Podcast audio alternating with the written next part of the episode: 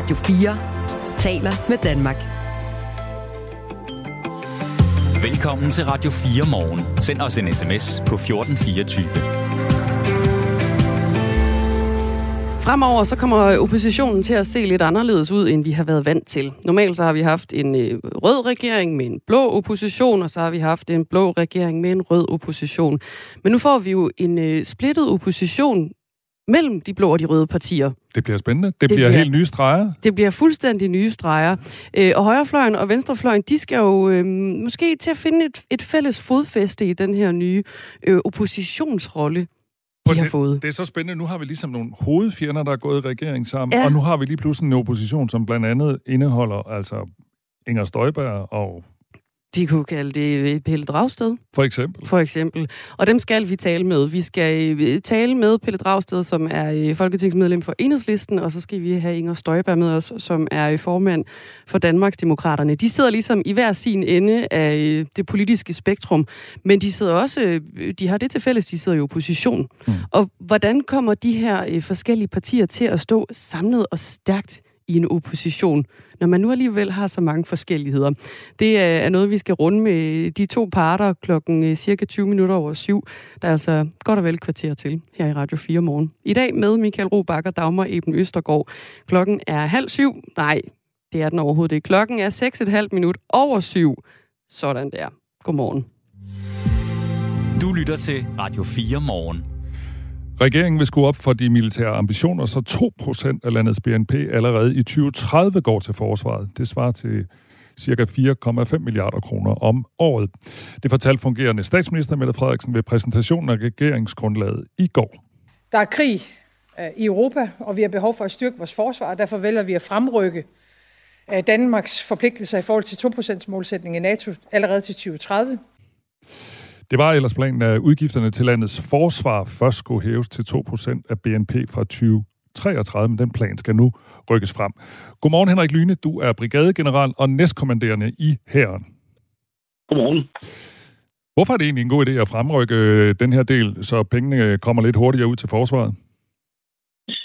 Jamen, det er i virkeligheden ganske simpelt, fordi NATO er jo baseret på og helt afhængig af, at alle medlemslande bærer deres del af den samlede byrde og den samlede pris. Og hvis vi vil nyde godt af vores medlemskab, så skal vi også være indstillet på at betale den fulde pris. Vi kan ganske enkelt ikke tillade os at lukrere på vores allieredes goodwill. Det er bare dårlig stil. Og så må vi ikke glemme, at den sikkerhed, vi i Danmark oplever i kraft af blandt andet vores NATO-medlemskab, det udgør jo en helt central forudsætning for vores trygge og velfungerende samfund. Og det kommer altså med en pris, der skal betales. Så det er glædeligt. Hvilken reel forskel kommer de her 3 års fremrykning til at betyde for det her løft af forsvaret? Jeg forestiller mig, at det kommer til at gøre en stor forskel, fordi det betyder jo, at vi får adgang til flere midler på et tidligere tidspunkt, og så kan vi komme i gang med for alvor at genopbygge forsvaret. Kan du blive mere præcis? Altså, hvad er det? Altså, nu er du fra hæren, men hvad er det sådan, I står og mangler? Hvor er det, I kan bruge nogle penge? Jamen, stort set over hele linjen. Det, man skal huske på, det er, at vi nu har været indsat i kontinuerlige missioner internationalt i snart 30 år. Og vi har oplevet en kæmpe nedslidning af vores materiel, køretøjer, våben med mere. Og det har vi oplevet uden modsvarende investeringer. Og det vil sige, at vi har en stor opgave foran os, som vi allerede har påbegyndt, men der udstår rigtig meget, og der mangler mange penge fortsat, til at vi kan få fyldt op på hylderne, og til at vi kan få genopbygget alle de nedslidte dele af vores blandt her.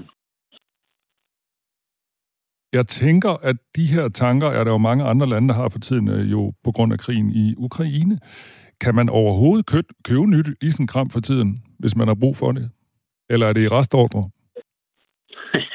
Det er jo et meget godt spørgsmål, og der er ingen tvivl om, at der er tryk på produktionslinjerne, og derfor drejer det sig også om, at hurtigst muligt at komme ud og få underskrevet nogle ordre, så vi kan komme ind i firmaernes ordrebøger og ikke komme sidst i køen. Men der er ingen tvivl om, at det vil betyde, at der nok går længere tid, end der vil under andre omstændigheder, fordi som sagt alle nationer er i gang med at ruste sig og opbygge og styrke deres forsvar. Så det er da helt sikkert noget, vi skal have i tankerne. Nu snakker vi isenkram. Hvad med mandskab? Altså, skal der også bruges flere penge på lønninger? Jeg ved, I er i gang med at lave en ny konstabeluddannelse, for eksempel. Der er som sagt rigtig mange ting, der skal bruges penge på, og der er ingen tvivl om, at vi først og fremmest skal investere i vores soldater. Vi skal investere i dem, fordi vi ønsker, at de skal komme ind i forsvaret, men også fordi vi ønsker at fastholde dem i forsvaret. Og det betyder, at der skal være nogle fornuftige og attraktive vilkår, og der er mange elementer i det. Det er jo lige fra løn og ydelser til, at vi har de våben, vi skal have, den ammunition, vi skal bruge, tid til uddannelse. De oplever, at vores kaserner er tidsvarende. Så er der rigtig mange ting, der skal investeres i. Men der er ingen tvivl om, at vi skal starte med, i min optik, at se på vores soldater og investere i dem. Men som sagt, dernæst skal der jo også investeres i materiel, våben, ammunition, og som sagt, vores kaserner trænger også til en kærlig hånd generelt. Så der er faktisk over hele linjen områder, hvor vi skal investere og har fyldt op på hylderne efter så mange års indsættelse og reel nedslidning af vores systemer. Nu ved jeg ikke, om jeg hørte det rigtigt, men sad du og lovede lønforhøjelser og frynsegoder til soldaterne? Overhovedet ikke. Det ligger slet ikke hos mig, den afgørelse. Det er jo noget, der skal forhandles. Så det er bare et område, jeg er opmærksom på, og også kommer til sandsynligvis at indgå i de arbejder, der nu udstår. Så som sagt, der er mange ting, der skal kigges på. I de her måneder og år er det jo tydeligt, at vi ikke er helt alene. Vi er jo en del af et større samarbejde. Hvad kommer flere penge til forsvaret hurtigere til at betyde for NATO-samarbejdet? NATO er helt afhængig af, at alle lande de bærer deres del af den her samlede byrde. Altså, NATO er jo effektiviteten af NATO er afhængig af, at landene de chipper ind med det, de skal. Det er ligesom en helt central forudsætning for, at en alliance den fungerer.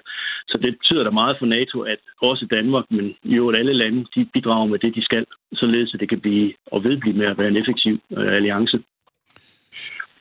Vi taler med Henrik Lyne, som er brigadegeneral og næstkommanderende i hæren. Hjælp mig lige. Jeg tror, der er sikkert mange, der gerne vil have svar på det her spørgsmål. Bestemmer I egentlig selv, hvad I vil bruge pengene på? Eller er det sådan, at spørger man NATO og spørger dem, hvad synes I, vi i Danmark skal bruge pengene på? Eller hvordan fungerer det? Det her er et relativt kompliceret spørgsmål, og der indgår alle de elementer, som du selv nævnte. Vi er jo i dialog med NATO, således at vi bidrager med det, som der er behov for. Og derudover så gør vi også selvfølgelig også vores egen tanker om, hvordan vi skal bidrage til både det nationale og det internationale forsvar. Så det er et meget, meget komplekst spørgsmål, men selvfølgelig har vi som en del af forsvaret i hæren også vores ønsker og ambitioner om, hvordan det skal se ud i fremtiden. Hvor meget betyder det for jeres ønskeseddel på nyt isenkram? Hvor meget betyder det, at den situation, der er i, at der er krig i Ukraine? Altså ser ønskesedlerne helt anderledes ud nu, end de for eksempel gjorde for 3 eller 4 år siden? Situationen er i hvert fald helt anderledes, og man kan sige, at trusselsbilledet og vores sikkerhedssituation har forandret sig ganske markant, og det er blevet lige pludselig meget tæt på. Jeg ved ikke, om vores ønskeseddel har ændret sig, men det er klart, at vi ser på, hvorledes krigen den udfolder sig i også Ukraine. Og vi lærer det, vi ser derovre, og i nødvendigt omfang, så justerer vi jo ind efter de erfaringer og observationer, man gør sig i det område. Det vil jo være tåbeligt ikke at se på, hvorledes eksempelvis Rusland gebærder sig, og så tage sine forholdsregler i forhold hertil. Så ja, det gør vi. Jeg tror, der er måske nogen, der vil tænke, jamen vi er sådan et lille land, og de penge, vi bruger i forsvaret, det er pebernødder i forhold sådan i den store NATO-pengetank. Er det sådan rent symbolværdi, eller betyder det ægte noget for NATO-samarbejdet og for os? Det betyder da rigtig meget for både os og for NATO. Altså NATO er afhængig af alle nationer, som sagt, bidrager. Det er jo ligesom det, der er alliancefællesskabet, og hele ideen med at indgå i en alliance, det er, at man er stærke sammen, og ved at chippe ind, så bliver man en del af noget, der er større, end hvis man havde stået alene. Og derfor betyder det rigtig meget. Og det er jo både for Danmark som lille nation, og det er for NATO som alliance, så det er ikke kun en symbolværdi. Det betyder helt enormt. Tak skal du have, Henrik Lyne, fordi du gav dit perspektiv på det her regeringsgrundlag, hvor det handler om forsvaret. Selv tak. Portrætalbum. En gæst, et musikalbum og masser af gode historier. Jeg har ikke været til nogen fester, hvor at der ikke bliver spillet et nummer, der har været på en Absolute Music CD. Hvert Anders Bøtter dykker ned i tiden, musikken og de minder, det sætter i gang hos gæsten. Hvorfor tror du lige, at det er The River, der har fulgt dig igennem livet?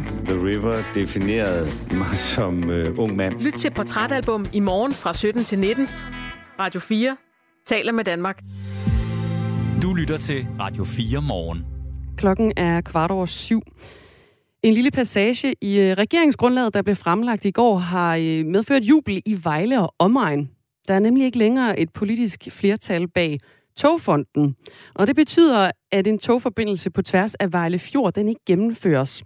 Og det glæder Venstreborgmesteren i byen, Jens Ejner Christensen, at projektet her, det er droppet. For det første, så synes jeg personligt, at investeringen på en 4-5-6 milliarder for at spare 5 eller 6 minutters køretid fra Aarhus til København, det var en samfundsmæssigt dårlig idé at gøre det.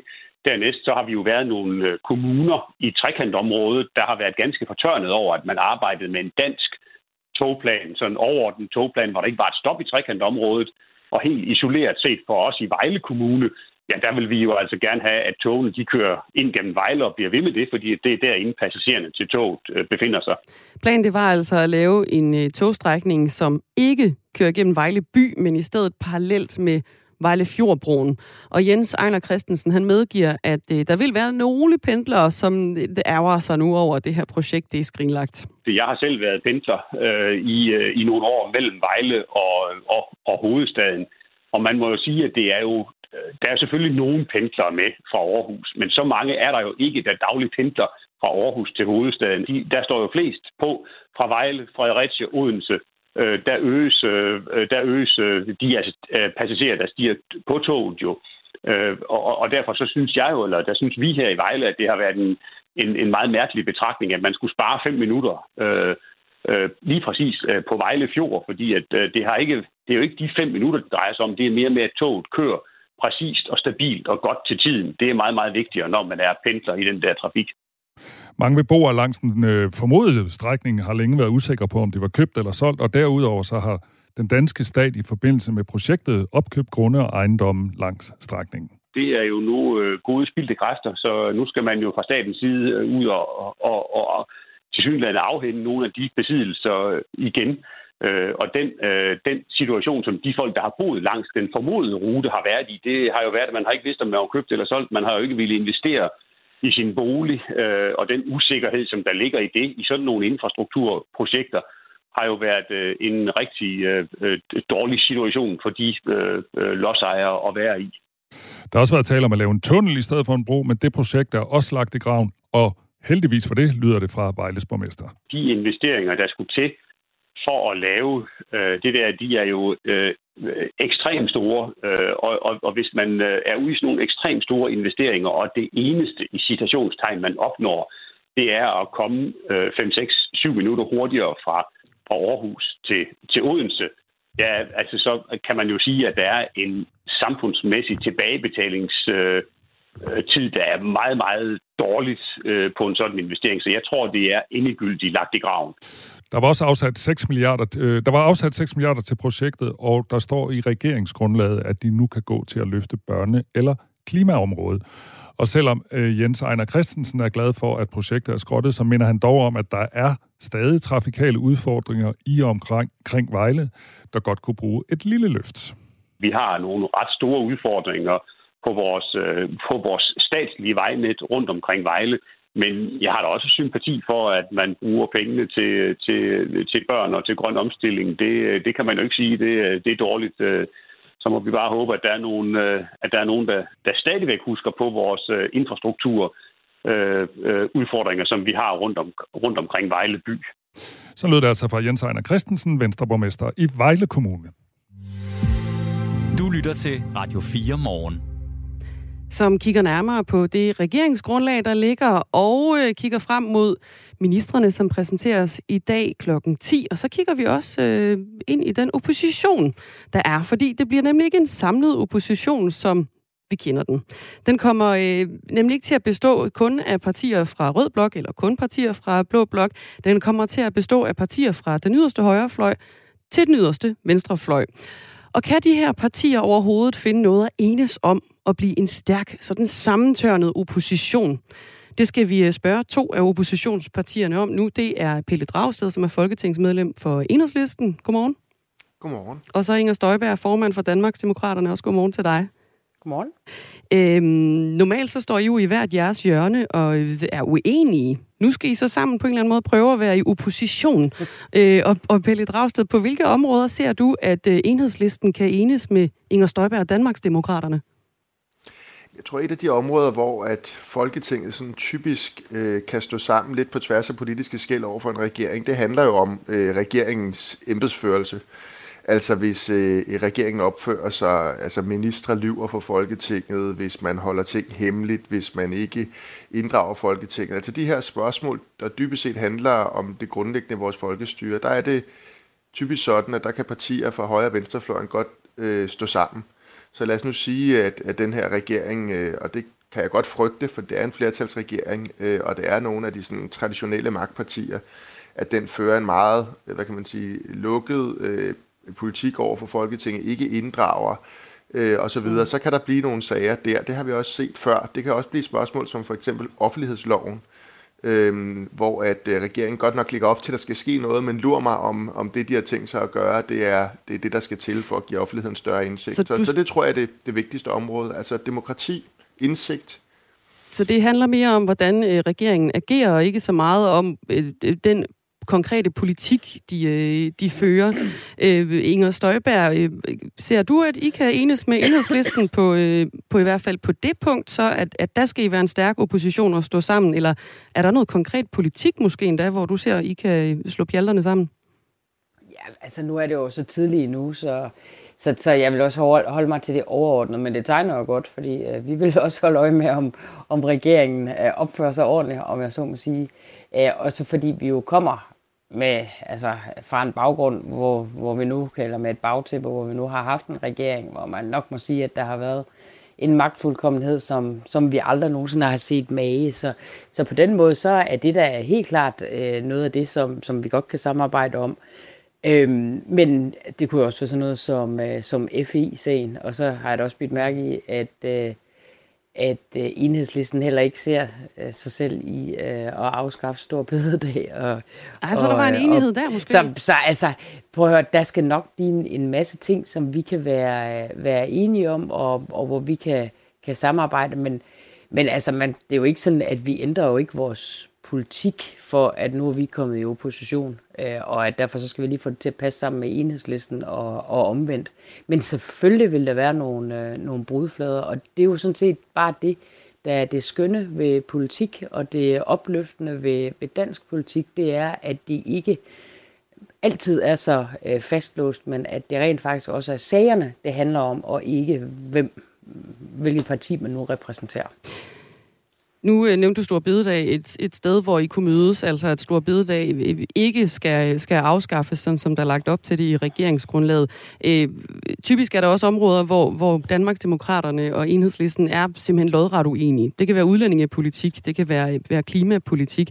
Pelle Dragsted, bliver oppositionen ikke svækket af, at den ikke er politisk samlet?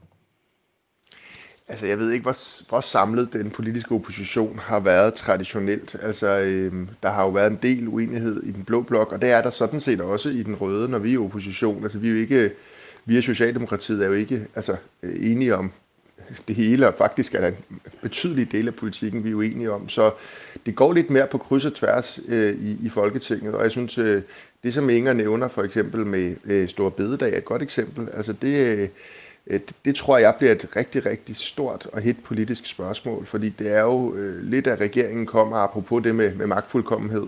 Der er jo ikke nogen af de her tre partier i regeringen, der sagde til vælgerne, vi snupper lige jeres helligdag efter valget. Det kom som en tyv om natten lige bagefter, og det tror jeg egentlig, at der er mange mennesker, der godt vil have sig frabedt, fordi at man sætter pris på den her forårsfridag sammen med familien. Så der tror jeg, at der kan blive et vigtigt samarbejde omkring det, altså omkring at være med til at understøtte den utilfredshed, der er i befolkningen med den beslutning, eller det oplæg til beslutningen, må vi se, om de kommer igennem med det. Inger Støjberg nævnte også FE-sagen, og det var måske også et sted, I kunne blive enige om, at der skulle laves nogle undersøgelser af det forløb, altså hjemsendelsen af Lars Findsen.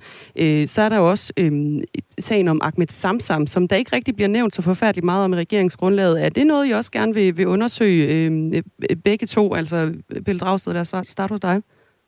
100%. Altså både en undersøgelse af FE-sagen, som gerne rækker ud over, hvad det er, som regeringen lægger op til, altså og går helt til bunds i, hvad var det egentlig, der udløste det her fra starten af, men selvfølgelig også nogle af de her ting med journalister, der er blevet truet med de her forslag til Lars Findsen om så må sige, sælge informanter for at til gengæld få en lavere straf. Der er rigtig, rigtig meget, vi bør kigge på, og absolut også Samsam-sagen. Altså det er jo forfærdeligt, hvis der sidder en person i et fængsel, som faktisk har arbejdet for os for at hjælpe os med at bekæmpe terrorismen, som så er endt i fængsel, og derfor bør det selvfølgelig også afdækkes hurtigst muligt. Altså manden sidder jo i øvrigt og, så vidt jeg er orienteret, sultestrækker.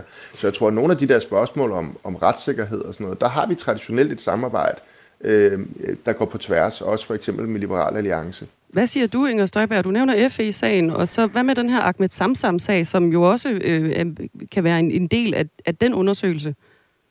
Man kan i hvert fald umiddelbart sige, at det er en sag, der er svær at finde ud af, hvad der er op og ned i. Altså, det vil jeg slet ikke afvise, at det også er noget af det, som vi kan samarbejde om. Men, og man skal jo bare se det sådan så, at man kan jo godt, nu ikke lige i den her sag, men der er jo masser af sager, hvor vi godt kan, altså hvor man måske er enige om, at for eksempel at store bededag er dårlig at aflyse. Men derfor så kan vi jo godt have forskellige syn på, hvorfor at vi synes, det er. Og derfor så er alt det her jo også noget af det, det kommer jo til at kræve noget tid. Altså, det er jo ikke sådan, at vi har kæmpe traditioner for at sidde og samarbejde rigtig meget med Enhedslisten. Men bliver det et ja eller et nej til Samsam-sagen og undersøgelsen af den? Det vil jeg da ikke sige lige nu her. Fordi jeg kan da ikke lige nu sige, hvad sådan det er, det så skal indeholde sådan en undersøgelse, hvis vi vil gå i dybden med det. Så det er jo sådan noget, vi må ligesom tage det hen ad vejen. Dragsted, kan du sige, hvad den skal indeholde sådan en undersøgelse, og så kan Inger Støjberg jo erklære sig enig eller uenig i det? Ej, det tror jeg ikke, at du skal regne med, at jeg kommer til at sidde og køre sådan en morgen som den her, fordi det her er jo en dybt principiel sag på rigtig mange måder. Og man skal også bare, hvis jeg sådan skal prøve at sige en ting, som der i hvert fald er gået op for mig herinde for det seneste år, så er det sådan set, at vi kan godt være træt af, at demokrati tager lang tid nogle gange, og at beslutninger også godt kan tage noget tid at træffe, men man må sige, hvis man kigger jo i virkeligheden både på min egen sag, men jo også, altså nu tænker jeg på barnebrugssagen, men jo i høj grad også på minksagen og andre sager, så har det jo sådan set vist sig, at når beslutninger bliver truffet meget hurtigt i en meget snæver kreds, så er det er, at det nogle gange kan gå rigtig galt. Og derfor så er der jo egentlig også noget sundt i, at vi nu også måske skal prøve at arbejde lidt mere sammen med Enhedslisten, fordi det kommer nok til at tage lidt mere tid med nogle ting, men nogle gange så er det måske i virkeligheden læren, at demokrati tager tid, og demokrati skal tage tid. Kan du også se frem til, Pelle Dragsted, at samarbejde med Danmarksdemokraterne i en opposition? Absolut, og Inger har jo ret i, at der er meget store politiske skel, og har jo været store uenigheder, men det er vigtigt at have en tillid også på tværs, og det har vi historisk også haft. Nu er Danmarksdemokraterne et nyt parti, men Enhedslisten har, og det vil nok overraske mange, sådan set har haft relativt tillidsfuldt forhold på tværs over til Dansk Folkeparti. Altså ikke sådan, at det er jo ikke, det her handler jo ikke om, at man behøver at sidde loven af hinanden, eller hvad kan man sige, være venner, eller den slags ting, men det handler jo om, at der kan være politiske fællesskaber, altså sådan noget som skattepolitikken, der har vi haft et relativt tæt forhold til Dansk Folkeparti, fordi at det kan være vigtigt. Nogle gange kan det være det, der kan flytte et flertal. Det bliver lidt anderledes nu. Det samme gælder i forhold til Liberal Alliance, så det der folk ser udefra nogle gange, at man tror ligesom, at højre og venstrefløjen ikke kan snakke sammen. Sådan er det ikke i virkeligheden. Der kan man sagtens, men det er klart, at det, som Inger siger, der er noget med noget tillid, fordi man skal jo kunne være i et fortroligt rum nogle gange og prøve nogle ting af med hinanden, uden at den anden så render i medierne og stjæler ideen, eller hvad det nu kan være. Jeg har sådan en fornemmelse af, at der bliver ikke stjålet særlig mange idéer på tværs af Enhedslisten og Danmarksdemokraterne, trods alt. Men I skal i hvert fald begge to have tak, fordi I var med her til morgen, og rigtig god arbejdsløst fremadrettet i en slags blandet opposition, som det jo bliver. Pelle Dragsted, folketingsmedlem hos Enhedslisten, og også Inger Støjberg, der er formand for Danmarksdemokraterne. Vi nærmer os 7:30, Dagmar, men lad os lige fortælle lidt om, hvad vi skal fortælle mere om efter nyhederne, fordi der har vi en historie om, hvordan det er at få en ny minister ind i et ministerium. Det er jo i dag, ministerne bliver præsenteret klokken 10 på Amalienborg Slotsplads, og vi taler med en tidligere departementschef og skal høre om det her med, når man som departementschef skal tage imod en ny minister. Vil man gerne have en erfaren? Hvad sætter man en minister til de første dage? Det skal vi snakke med ham om. Det er lige efter nyhederne. Klokken er 7:30. Nu er der nyheder på Radio 4. De radikale har droppet dets ultimatum om, at partiet aldrig vil kunne bakke op om en regering, der arbejder på at etablere et modtagelsescenter for asylansøgere i Rwanda. Det siger partiets politiske leder Martin Lidegaard til Politiken. Få dage efter valget var der dog enighed i den radikale folketingsgruppe om, at det var et ultimativt krav. Her lød det, at Rwanda-planerne skulle sløjfes, hvis partiet skulle støtte en regering. Men nu indrømmer Martin Lidegaard, at det ikke længere forholder sig sådan. Rwanda nævnes ikke i det nye regeringsgrundlag, men den nye SVM-regering har som mål at oprette et modtagelsescenter uden for Europa, som skal etableres af EU eller en række andre lande. Og når nu vi er ved den nye SVM-regering, så er det altså i dag, at dens ministre bliver præsenteret for dronningen på Amalienborg. Det sker klokken 10, skriver Statsministeriet. Det står klart, at Mette Frederiksen fra Socialdemokratiet skal fortsætte som statsminister. Men hvilke roller Venstres formand Jakob Ellemann Jensen og Moderaternes leder Lars Løkke Rasmussen får, er endnu ikke meldt ud.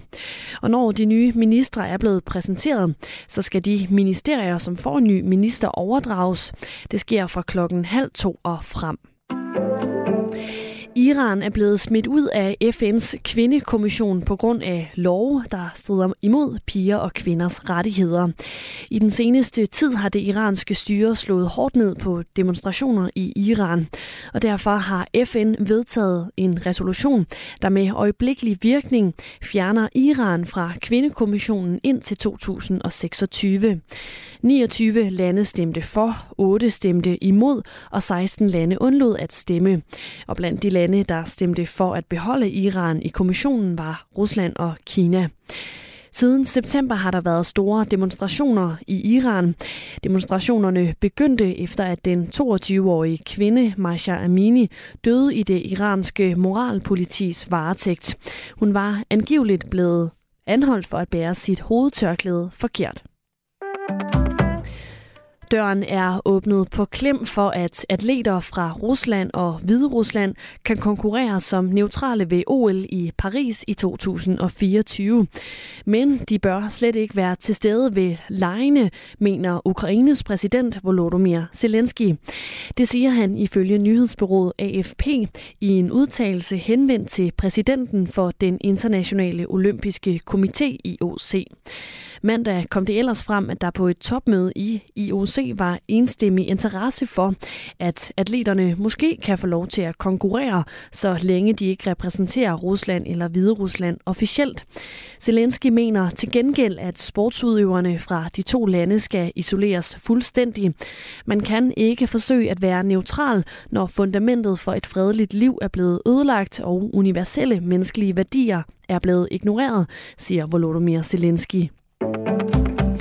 Her til morgen kører der færre tog mellem Odense og Fredericia på grund af et overgravet kabel.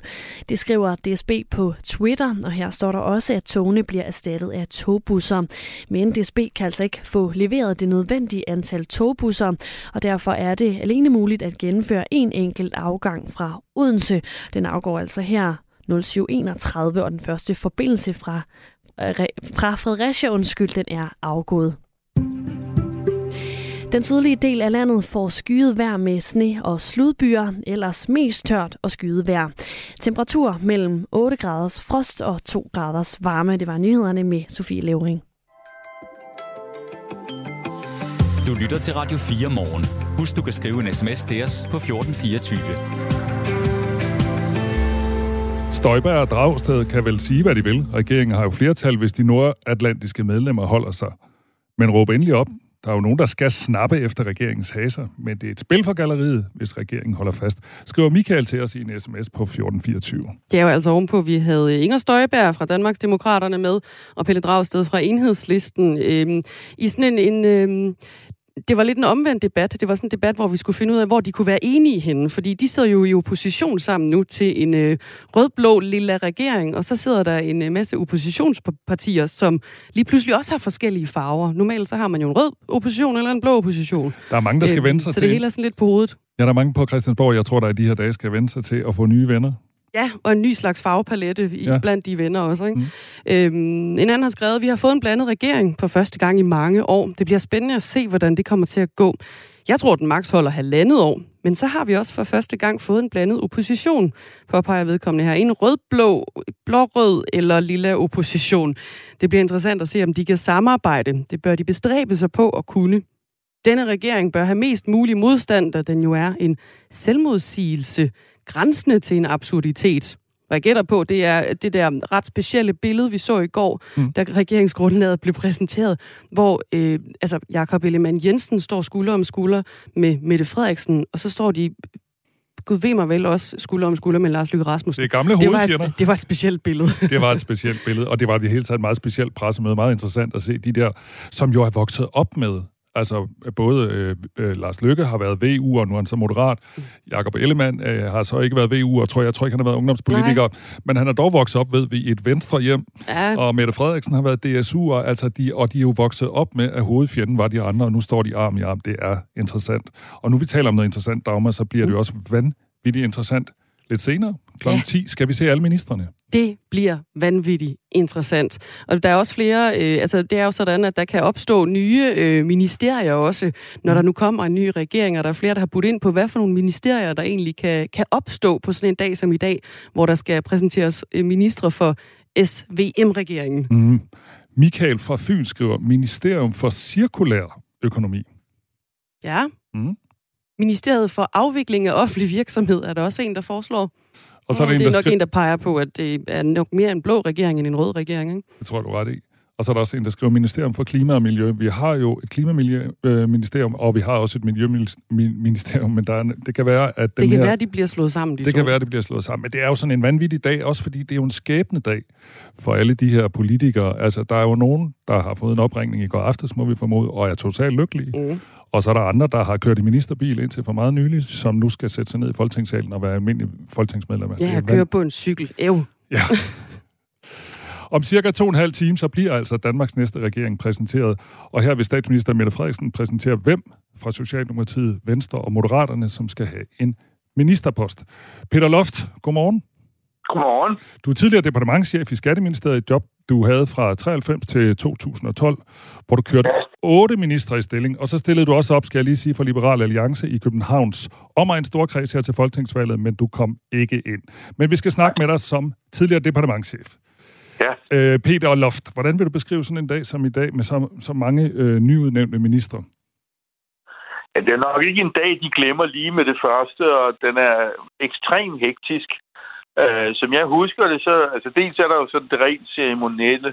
De kommer direkte fra dronningen som regel, og det er jo så for nogens vedkommende første gang, de sætter deres ben i det ministerium, de skal være chef for. Og så noget tid efter, så er der jo den her overdragelsesforretning, hvor den gamle minister først holder en tale, og så den nye minister, og så departementschefen, der skal sige farvel og til den ene og velkommen til den anden. Og når så alt det er overstået, så begynder sådan et kapløb om ministerens tid. Departementschefen er jo normalt den stærkeste, så han bemægtiger sig sådan det første møde med ministeren, hvor hvor de to alene på ministerens kontor gennemgår, hvad er der sådan af aktuelle sager, prøver at bringe ham i løb. Jeg ved ikke, der er nok ikke så mange her. Det politiske system har jo været mere eller mindre sat i stå de sidste mange måneder. Men der ligger givetvis en del, og så skal man selvfølgelig også fortælle ham lidt om, hvordan er sådan de daglige rutiner, og hvordan plejer man at gøre. Men også selv lytte lidt til, om ministeren har nogle ønsker. Hvis hun er helt ny, vil de typisk ikke have det. Hvis den pågældende har været minister tidligere, vil vedkommende jo komme og sige, ja, sidst gjorde jeg sådan, og det kunne jeg egentlig godt tænke mig, at vi også gjorde her. Og så, når det er overstået, det prøver departementschefen, han prøver at få så lang tid som muligt, men der er mange ombud, og Og så der er andre i ministeriet, der skal fortælle om det rent praktiske. Ministerchaufføren, hvordan får du fat på mig? Ministersekretæren, sådan om, hvor plejer vi at lægge sagerne? Hvordan virker telefonen? Og alt sådan noget rent praktisk. Hvor stor en omvælt? Og så er der jo også ofte en anden form for kredsformand eller sådan noget partiapparat, der gerne vil have fat i ministeren og sige tillykke til ham.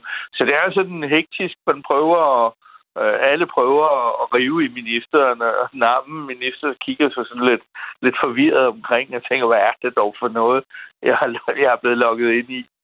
Hvilken opgave er det at få en ny minister som departementschef? Altså, hvor meget sidder man... nu hører vi jo altid om de her politikere, der holder deres telefoner åbne, i håb om, de bliver ringet op. Hvor spændt er en departementschef på, hvem han får som minister? Eller hun? Han er meget spændt. I visse tilfælde er han måske blevet ringet op en gang i nat og fået at vide, hvem det er, men det har jeg været ude for. Men jeg har også været ude for, hvor jeg først fik det at vide nogenlunde samtidig med alle andre. Og så skal man jo så i gang med lige at forberede en eller anden lille tale, man kan holde, og den skal selvfølgelig tilpasses lidt, hvem er den person, der kommer. Men ellers så består opgaven sådan i virkeligheden i to lidt modsatrettede opgaver. Det ene, det jeg var inde på før, at fortælle ministeren, hvad ligger der på dit bord og venter? Hvad er det første, vi kaster os over? Hvad er du nødt til at tage stilling til meget hurtigt? Og prøver for, det kan være, at den vedkommende kommer lidt forvirret og siger, jeg er blevet medlem af regeringens økonomiudvalg. Hvad betyder det? Og så forklarer jeg, at det er meget, meget vigtigt. Det er det helt centrale nav i hele regeringsarbejdet. Så det skal forberedes på den og den måde. Det plejer vi at køre sådan og sådan, og du skal nok regne med at sætte hele din søndag af til at sidde og forberede det, hvis møderne er om mandagen, for eksempel. Men den anden side er det så også at prøve sådan at og fornemme lidt, hvad er ministeren for en slags, hvis det er en, man ikke kender i forvejen, har handler hun nogle særlige ønsker. Man skal jo huske, det kan godt være, det er departementschefen, der sidder lige netop den dag og snakker mere end ministeren. Men det er jo ministeren, der er chefen, og det er ministeren, der bestemmer, hvordan tingene skal være. Typisk vil han jo ikke have så farlig mange ønsker fra den første dag, fordi det hele er nyt og meget uprøvet. Men du skal sådan ret hurtigt fornemme, det jeg gør nu, at det er sådan noget, man sådan, han måske egentlig hellere ville have på en anden måde, og så lægge det op og sige, vi kan altså også sagtens gøre det sådan, hvis det er det, du foretrækker. Så det er sådan lidt også at prøve at føle sig lidt ind på, hvad er det for en chef, man lige har fået, ikke? Vi taler med Peter Loft, der har været departementschef i Skatteministeriet og kørte 8 ministre i stilling. Peter Loft, vi har fået en sms fra en, der hedder Jens. Han spørger, kan man ikke stå med en minister og tænke, vedkommende er håbløs? Altså som departementschef. Nej, jeg synes ikke, jeg har prøvet det i hvert fald. Det er jo klart, der er jo forskelle på, hvor godt er de inde i systemet. Jeg sad jo i Skatteministeriet. Det er ikke det enkleste, der findes. Så jeg var sådan rimelig vant til, at jeg skulle nok ikke forvente alt for store sådan faglige forkundskaber. Men det er jo så det hele systemet står parat til at sådan rimelig godt indøvet til at sige, nu begynder vi fra begyndelsen at prøve at forklare det hele, og hvad er det, der skal tage stilling til, og så videre. Jeg har også prøvet nogle gange, hvor det var folk, der kom helt udefra, altså ikke havde siddet eller ikke sad i Folketinget. Og der er jo så også lidt om det parlamentariske arbejde, man skal prøve at forklare. Og det ved man jo som embedsmand selvfølgelig knap så meget om, som man ved om, hvordan selve ministeriet fungerer. Men altså, nej, jeg har aldrig været ude for det der. Jeg gik dybt frustreret hjem og sagde, det her, det kommer aldrig til at gå. Som regel er de hurtige. Jeg lige vil sige, der er ikke rigtig nogen mulighed for det andet. Der skal træffes et hav af beslutninger, og bryder ministeren så ikke om det, jamen så er der kun the hard way, kom i gang med det, fordi tingene står ikke stille. Så det bliver sådan learning by doing, og det synes jeg egentlig, i de mange tilfælde, hvor jeg har været involveret, der er det gået ret nemt. Her til sidst, Peter Loft, hvad er afgørende for, at ministeren får en god start? For det tænker alle dem, der nu står foran Amalienborg her kl. 10, de vil jo alle sammen gerne have en god start.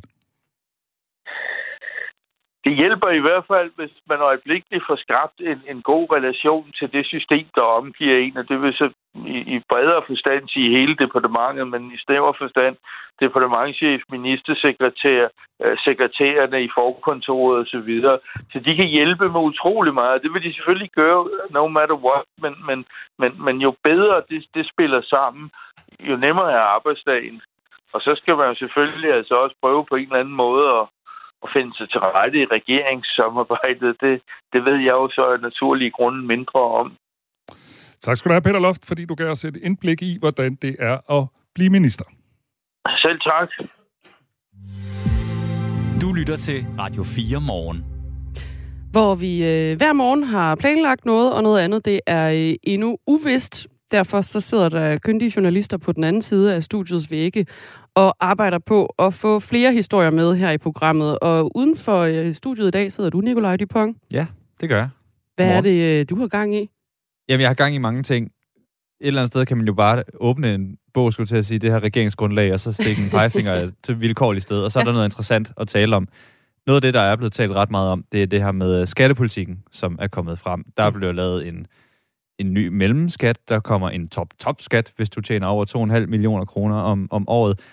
Og så er der også en hævelse af beskæftigelsesfradraget. Åha, så mange lange ord. Der er mange lange ord i det regeringsgrundlag. Det lyder jo rigtig meget, som om alle vinder ved det her. Men det er måske ikke så fedt, som det lyder.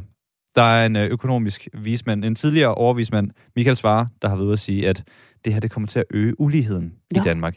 Så ham prøver vi at få fat i, og vil jo utrolig gerne vide, alle får noget her, hvordan øger det uligheden, og hvem er det, der så egentlig får for meget? Det vil vi gerne spørge, eller det håber jeg, I gerne vil spørge ham om, hvis vi får fat på ham. Det vil vi også gerne spørge Michael Svarer om, det kan du tro. Så ham løber vi i hvert fald efter lidt endnu. Og så var der også, vi har også haft gang i at ringe til de radikale i forhold til det her krav om et modtagelsescenter i Rwanda, som de ikke ville have. Det skulle ligesom være på EU-plan, man arbejdede for sådan et modtagelsescenter. Nu er de sådan bakket lidt på det her krav. Jeg ved, vi har forsøgt også radikale. Hvordan går det med det? Bestemt. Vi prøver stadig at komme igennem til radikale. Helt konkret Stinus Lindgren, som også har været ude på Twitter og sige nogle ting. Det er ikke lykkedes endnu, men vi kæmper videre. Godt. Tak skal du have, Nicolaj. Det er på en god arbejdslyst. Tak for det. Det her er Radio 4 Morgen. Hvis vi lige igen dykker ned i det her regeringsgrundlag, der bliver talt rigtig meget om, både i går og i dag, så får vi jo fremover en hellig dag mindre, hvis det står til den nye regering. Store bededag, far. Store bededag skal fejres af helligdagsbordet. Det er altså først store bededag fra 2024, og vi skal lige høre, hvordan Mette Frederiksen hun begrundede det, da regeringsgrundlaget og det her tiltag det blev præsenteret i går. Vi foreslår at afskaffe en helligdag, og det bliver givetvis store bededag. Ikke næste år, fordi vi ved godt, at der kan være folk, der har planlagt noget den dag, så vi skal selvfølgelig i respekt for det have det hen i 24. Og hele ideen med det her er jo, at vi har behov for at finansiere nogle øgede forsvarsudgifter. Ja, store bededag er ikke længere på bordet, i hvert fald ikke ifølge SVM-regeringen som en fridag. Og til store bededag, så spiser man jo typisk varme hvidere. Og det er så nogen som Henrik Bendsen, han laver. Han er indehaver af Langegades bageri i Kærteminde. Godmorgen. Godmorgen. Godmorgen, Henrik Bendsen. Du siger, det er en skandale, hvis store bededag bliver fjernet. Hvorfor? Jamen, det er en skandale. Det er jo en dag, der er forbundet med rigtig mange traditioner. Man skal jo have ved dagen før om aftenen. Og det vil jo forsvinde blandt andet. Men er det ligefrem en skandale, at den varme hvede, den måske ikke får lige så stort et trækplaster? Ja, det synes jeg, for jeg synes, det er rigtig hyggeligt, og der er mange familier, der samles om det, og får en rigtig hyggelig aften med det. Så det vil jeg næsten betragte som en skandale. Stor bededag blev indført helt tilbage i 1600-tallet, 1686. Bageren skulle holde lukket på store bededag, så hvedeknuppen blev opfundet. Den er nemlig god også at varme dagen efter. Hvad vil det betyde for din forretning, hvis store bededag bliver fjernet? Altså økonomisk set, hvor mange penge får du hjem på varme hveder? Cirka 15.000 kroner. Og det er jo kun lidt det. Men så får vi jo også en helligdag mindre, og det er jo også en god dag for bageren. Plus, at lige her i Kærteminde, hvor vi bor, der er store bededag også konfirmationsdagen. Så det betyder rigtig meget for os. Ja. Så ligger skandalen mere i, at man amputerer en tradition, eller ligger den i også din indtjening og din økonomi? Det ligger primært i traditionen, synes jeg. Mm. Det er jo ærgerligt at gå glip af pengene. Dem kan man jo altid bruge. Men jeg synes, at vores traditioner, dem skal vi værne om. Det er det, der gør os til dem, vi er. Hvad synes du, regeringen skal give dig og også jo andre bagere erstatning, hvis de fjerner den her dag også? Jo på den måde måske den varme hvede. Det er jo ikke sikkert endnu, at den tradition, den helt dør ud. Nej, det synes jeg faktisk ikke, at de skal, for jeg synes ikke, vi har så gode erfaringer med, at de skal give en erstatning. Så det vil næsten bare ved at flytte folk blå over i øjnene. Mm. Hvad tror du, der vil ske med store bededag, hvis regeringen rent faktisk fjerner den, så vi ikke længere har fri? Jamen, så forsvinder den, for det er jo ikke en helligdag, der ligger fast. Det er jo en, der flytter fra år til år. Så den vil bare forsvinde, stille og roligt. Og tror du, at med fjernelsen af store bededag, så uddør de varme hveder også? Ja, det er jeg overbevist om. Men I kunne jo prøve at lave et godt reklamefremstød for den varme hvede alligevel, og holde den i live. Jamen, så skulle man jo blive enige om en dag, at man gjorde det alle sammen. Og det er jo lidt svært. Den ligger jo ligesom fast nu. Ja, men den kan jo stadigvæk godt ligge fast der omkring. Det eneste, man fjerner, det er jo bare det, at folk har fri. Ja, det synes jeg da også er væsentligt. Mm-hmm. Ja, men man kan jo stadig spise varme hveder, selvom man skal på arbejde. Kan man ikke det? Det kan man sagtens. Sagtens, det vil slet ikke være noget problem. Men det er svært at blive enige om, tror jeg. Men det ville da glæde mig, hvis man kunne. Altså, nu har vi jo fået indført noget, der hedder Brunsvigernes dag. Her på Fyn, det var den afholdt en gang om året. Ja. Og den ligger fast, og det er jo en kæmpe tradition eller noget. Så kunne man indføre de varme hveders dag? For eksempel, for eksempel dagen for stor bededag. Ja, men hvad dag er det så stor bededag? Jamen, den findes jo stadigvæk. Det er bare, vi skal bare på arbejde. Jamen, de siger jo lige, at de vil afskaffe det. Ja, så vil den jo heller ikke findes mere. De vil afskaffe store bededag som helligdag, så det betyder jo alt andet lige, at man bare skal på arbejde. Og vi ved, at den falder hvert fjerde, eller hvert år, den fjerde fredag efter påske, så man kan bare udråbe den fjerde fredag efter påske til varme hvederdag. Jamen, det kunne man, og det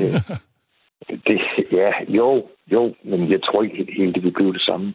Nej, men det vil da glæde mig, hvis det kunne lade sig gøre.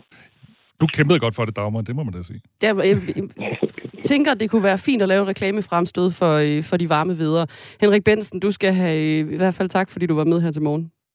Ja, I må også have en god dag. Lige måde. Indehaver af Langegades bageri i Kærteminde.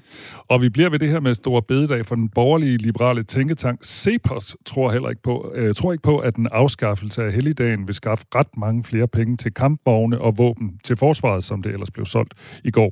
Det er dig, der siger det, Mads Lundby Hansen, cheføkonom og vicedirektør i Cepos. Godmorgen. Godmorgen. I elsker jo sådan noget med at øge arbejdsudbuddet. Hvorfor er det så ikke en god idé at afskaffe store bededag? Jeg er grundlæggende skeptisk over for indgreb a la det her. Det vil have en vis effekt på arbejdsudbuddet, men jeg er ikke sikker på, at det giver de 8.000, som der skrives om. Og det er fordi, at lønmodtagere de indretter sig efter de vilkår, de har. De kigger på indkomsten efter skat, og så arbejder man ud fra det. Så min forventning er, at hvis man afskaffer store bededag, så vil der ske det, at nogle lønmodtagere med deres arbejdsgiver vil aftale, vi holder fri alligevel her på store bededag, eller også så får man en ekstra feriedag. Så på sigt er jeg skeptisk over for, om det her giver så meget, som man budgeterer med. Det skal nok give noget, men jeg har en forventning om, at nogle lønmodtagere vil stadig holde fri på, på Stor Bededag, og så muligvis kan I få en ekstra feriedag.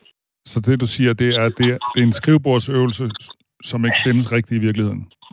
Ja, det får vi at se. Jeg har en skepsis.